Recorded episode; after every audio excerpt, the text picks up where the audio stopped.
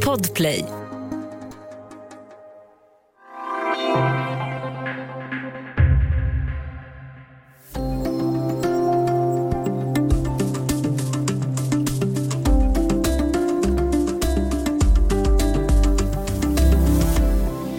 Riksdagspartiet Liberalerna ligger illa till i den senaste opinionsundersökningen. Medlemmarna är oense om vilket block som ska få stöd i valet 2022 och om det går att samarbeta med Sverigedemokraterna. I helgen kan partiets framtid avgöras. Det här är Studio DN. Jag heter Aminata Grutt.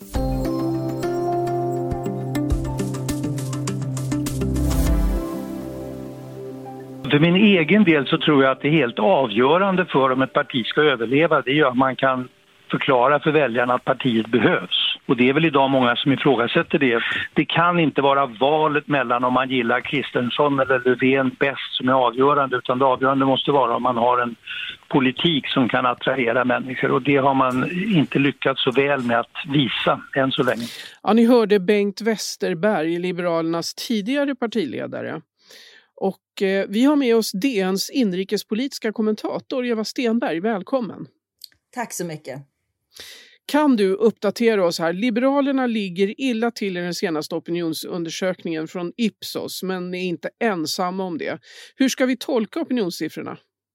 Ja, det fanns nog de i Liberalerna som hade hoppats att det skulle bli en uppgång efter att de har gett det här beskedet att de vill byta lag och stödja Ulf Kristersson som statsminister också om det blir ett samarbete med Sverigedemokraterna efter nästa val. Men någon sån uppgång syndes inte, inte någon som är statistiskt säker i alla fall, för Liberalerna ligger kvar på 3 procent och nu finns det tre partier i den svenska opinionen som ligger under riksdagsspärren på 4 procent, vilket är ganska anmärkningsvärt. Det har faktiskt inte varit så sedan på 90-talet att det har varit så många partier som har legat under spärren.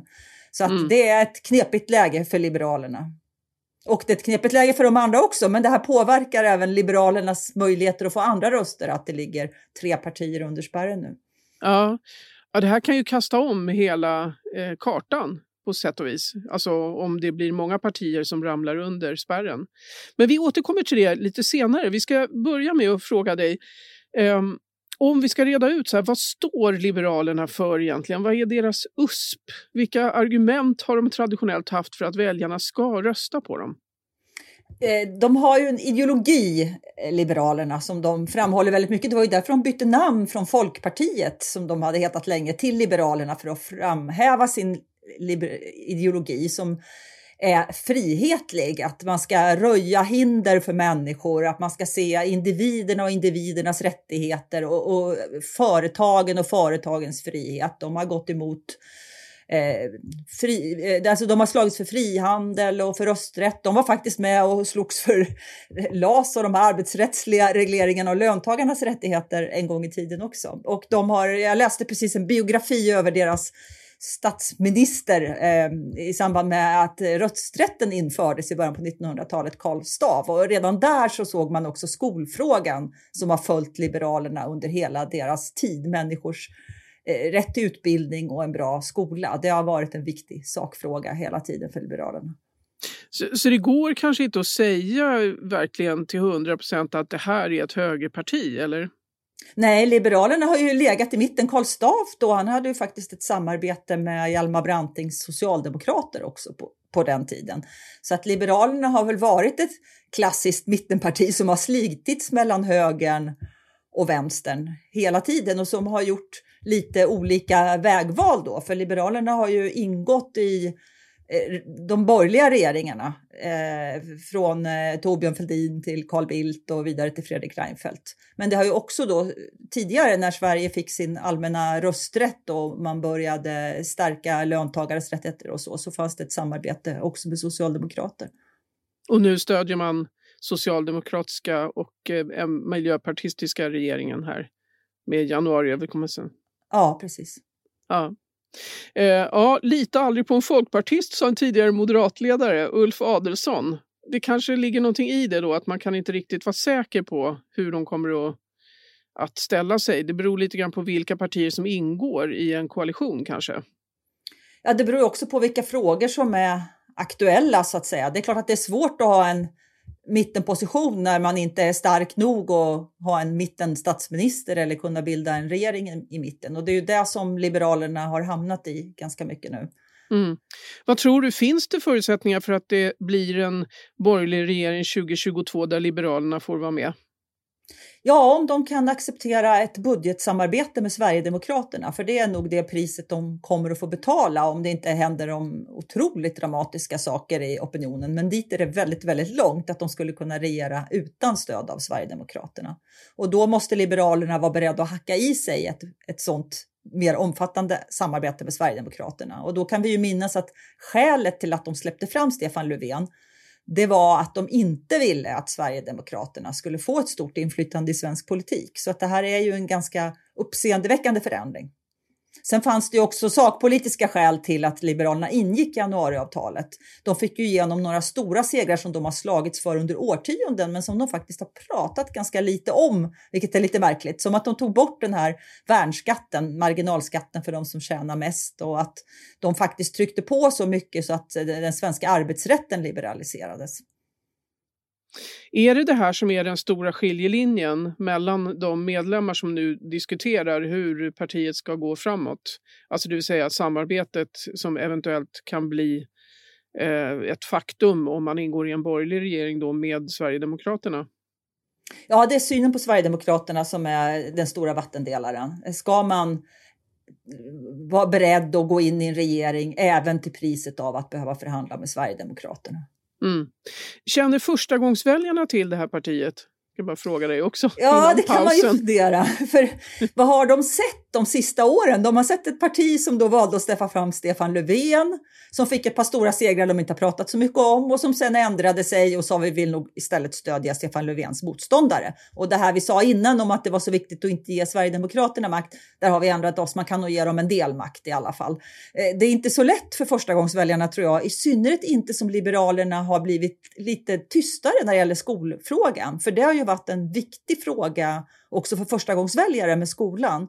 Men där har Liberalerna inte hörts lika mycket de senaste åren. Och man kan se det i såna här opinionsmätningar om väljarnas viktigaste frågor, att Liberalerna har tappat ganska mycket stöd där. Och det har nog också att göra med att, att man inte alls har hört dem lika mycket i den diskussionen. Mm. Ja, vi ska strax prata mer om vad som händer i helgen när partiets framtid faktiskt kan komma att avgöras. Vi är alldeles strax tillbaka.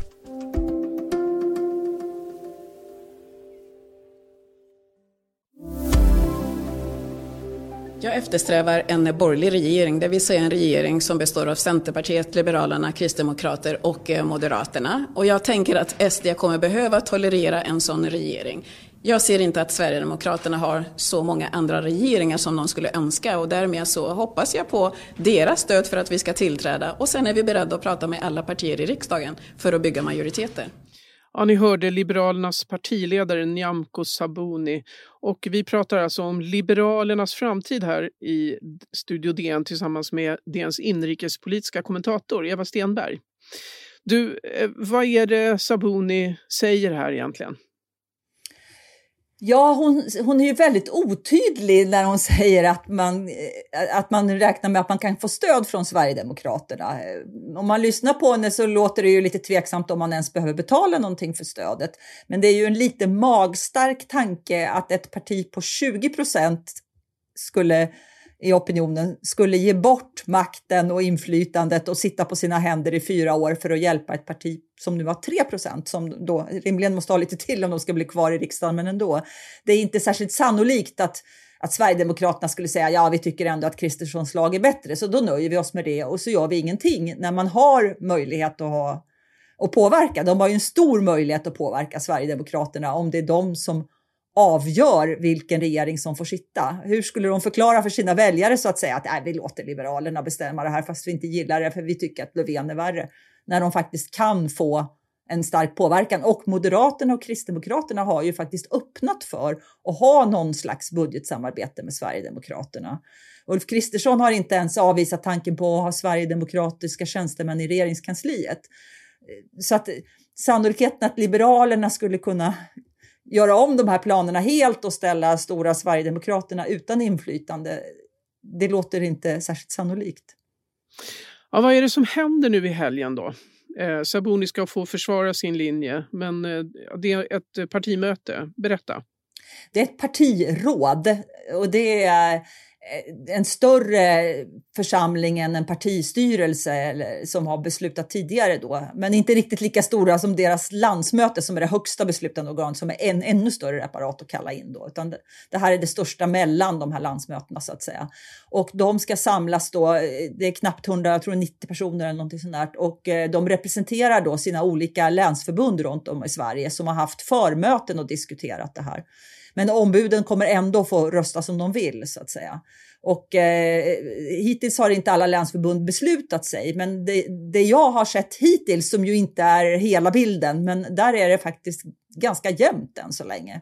Även om de flesta bedömare säger att det finns ett större stöd för Sabonis linje än för de andra. Det kommer att landa där och dessutom det här är ett liberalt parti så ombuden får ju rösta som de vill. De måste inte följa sina länsförbund så att säga.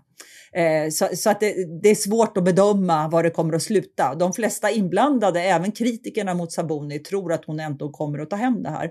Men, eh, men som sagt, eh, osvuret tror jag är bäst i sådana här processer. Det kan komma överraskningar och både opinionsmätningar och uttalanden från sverigedemokrater, moderater och kristdemokrater påverkar beslutsfattarna här. Kan det bli ett stormigt möte? Riskerar partiet att splittras? Ja, det kan bli ett ganska stormigt möte. Det är ju väldigt känsloladdat och för en del är det här en fråga om själen. De som är kritiska till partistyrelsens majoritet och Nyamko Sabunis linje, de säger ju att ett liberalt parti kan inte stödja ett sånt här högerpopulistiskt nationalistiskt parti som Sverigedemokraterna. Det är omöjligt. Så det är en del som har antytt att de kan komma att lämna partiet. Och en av dem som faktiskt inte vill svara på om man skulle vilja vara kvar efter det här, det är just Bengt Westerberg som vi hörde i början av det här programmet. Och han är ju inte vem som helst, han är ju en liberal legend eh, som partiledare som har en stor är omkring sig så att det vore ett, ett, ett, ganska hårt slag för dem. Och det finns också riksdagsledamöter som inte riktigt vill svara på frågan om de vill fortsätta verka i partiet om den här majoritetslinjen vinner mm. på söndag. Alltså är det alltså så att ett regeringssamarbete som är beroende av Sverigedemokraterna, att det, det, går inte ihop med den traditionella liberala synen på migration till exempel och mänskliga rättigheter? Eh, är det det Westerberg, är det det han menar med att han inte riktigt kan se vad partiet står för längre? Ja, det är nog ett skäl, men Liberalerna har ju, de försöker ju hantera det där i det här beslutet som de tog i partistyrelsen. Och som Nyamko Sabuni argumenterar för så säger hon ju att det finns röda linjer för vårt parti. Vi kommer inte att kompromissa med människors lika värde eller med rättsstatens oberoende eller eh, med, eh, mediernas frihet eller så där, utan det här kommer vi att stå kvar på. Det, det, det kommer vi inte gå in i. Och så kan man ju naturligtvis göra, men en del svåra kompromisser när det gäller budgeten är ju nästan oundvikliga att göra om man ska få ett helt budgetsamarbete så kan man ju inte säga att det minsta partiet måste få bestämma allt, utan där blir det ju någon slags kompromiss. Men det finns naturligtvis frågor där Liberalerna kan slå till bromsen och säga det här kommer vi aldrig att acceptera. Mm. Och, och, det vill ju också eh, Nyamko Sabuni och majoriteten göra. De vill ju inte gå med på vad som helst eller ge fritt fram för Sverigedemokraternas politik på alla områden. Mm. Ja, men som du säger att politik i eh, teori och politik i praktik är ändå två helt olika saker när man vill sitta med i en regering. Eh, vågar du förutspå någonting framåt? Hur går det för Liberalerna om vi tittar på de här opinionssiffrorna som vi har nu? Åker de ur eller blir de kvar? Ja, de har ett oerhört svårt läge. De har ju själva räknat med att de ska få moderata stödröster i riksdagen och det är många som stödröstar i Sverige. Det var ju nästan var femte väljare i förra valet som röstade på något annat parti än det de tycker har bäst politik. Och då gör man det ju ganska ofta för att man vill ha dem i ett regeringsunderlag så att säga. Så på så sätt så har de ju en, en poäng. Men, men då är det två frågor man kan ställa. Det första är att Kristdemokraterna ligger ju också ganska illa till.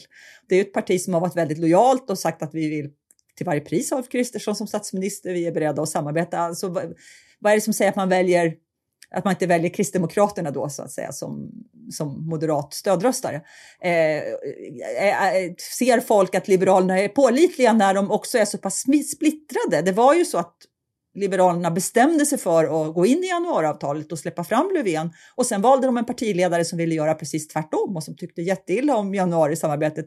Det kanske kan hända igen kan ju väljare tänka. Kan man verkligen lita på dem? Så att det, det här att eh, överleva med hjälp av stödröster, det är en väldigt riskfylld kalkyl. Det, det, det är verkligen osäkert. Det finns en ganska stor risk för att de inte klarar att ta sig in i riksdagen. Men det är ju omöjligt att säga hur det kommer att gå i ett val.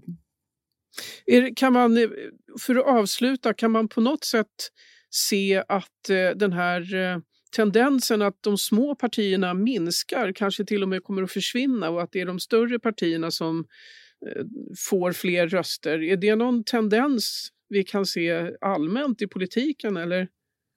Nej, det tror jag inte. Det går väl lite i vågor, men vi har ju fått betydligt fler partier nu än för länge sedan. När jag gick i skolan, då fick man ju, det stod ju i samhällskunskapsboken som trycktes om ganska sällan att det fanns fem svenska partier i svenska riksdagen. Och sen har det ju bara kommit in fler. Eh, och, och, förra gången var ju Fi ganska feministiskt initiativ, ganska nära att komma in dem också. Så, och det har inte åkt ut så många partier. Så att just nu under krisen, under coronakrisen kan man ju se att den har stärkt de två största partierna, statsministerpartierna, Moderaterna och Socialdemokraterna Moderaterna tydligt.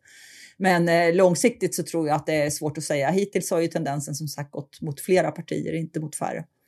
Mm. Och eh, hur bevakar du mötet nu i helgen?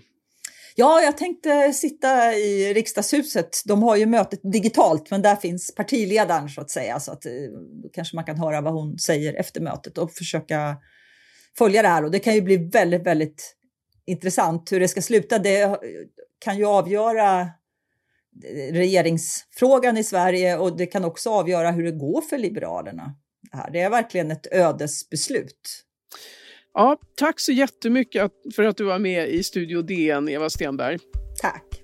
Studio DN görs för Podplay av producent Sabina Marmelakai, exekutiv producent Augustin Erba, ljudtekniker Patrik Miesenberger, teknik Jonas Lindskog, Bauer Media och jag heter Aminata Grutt.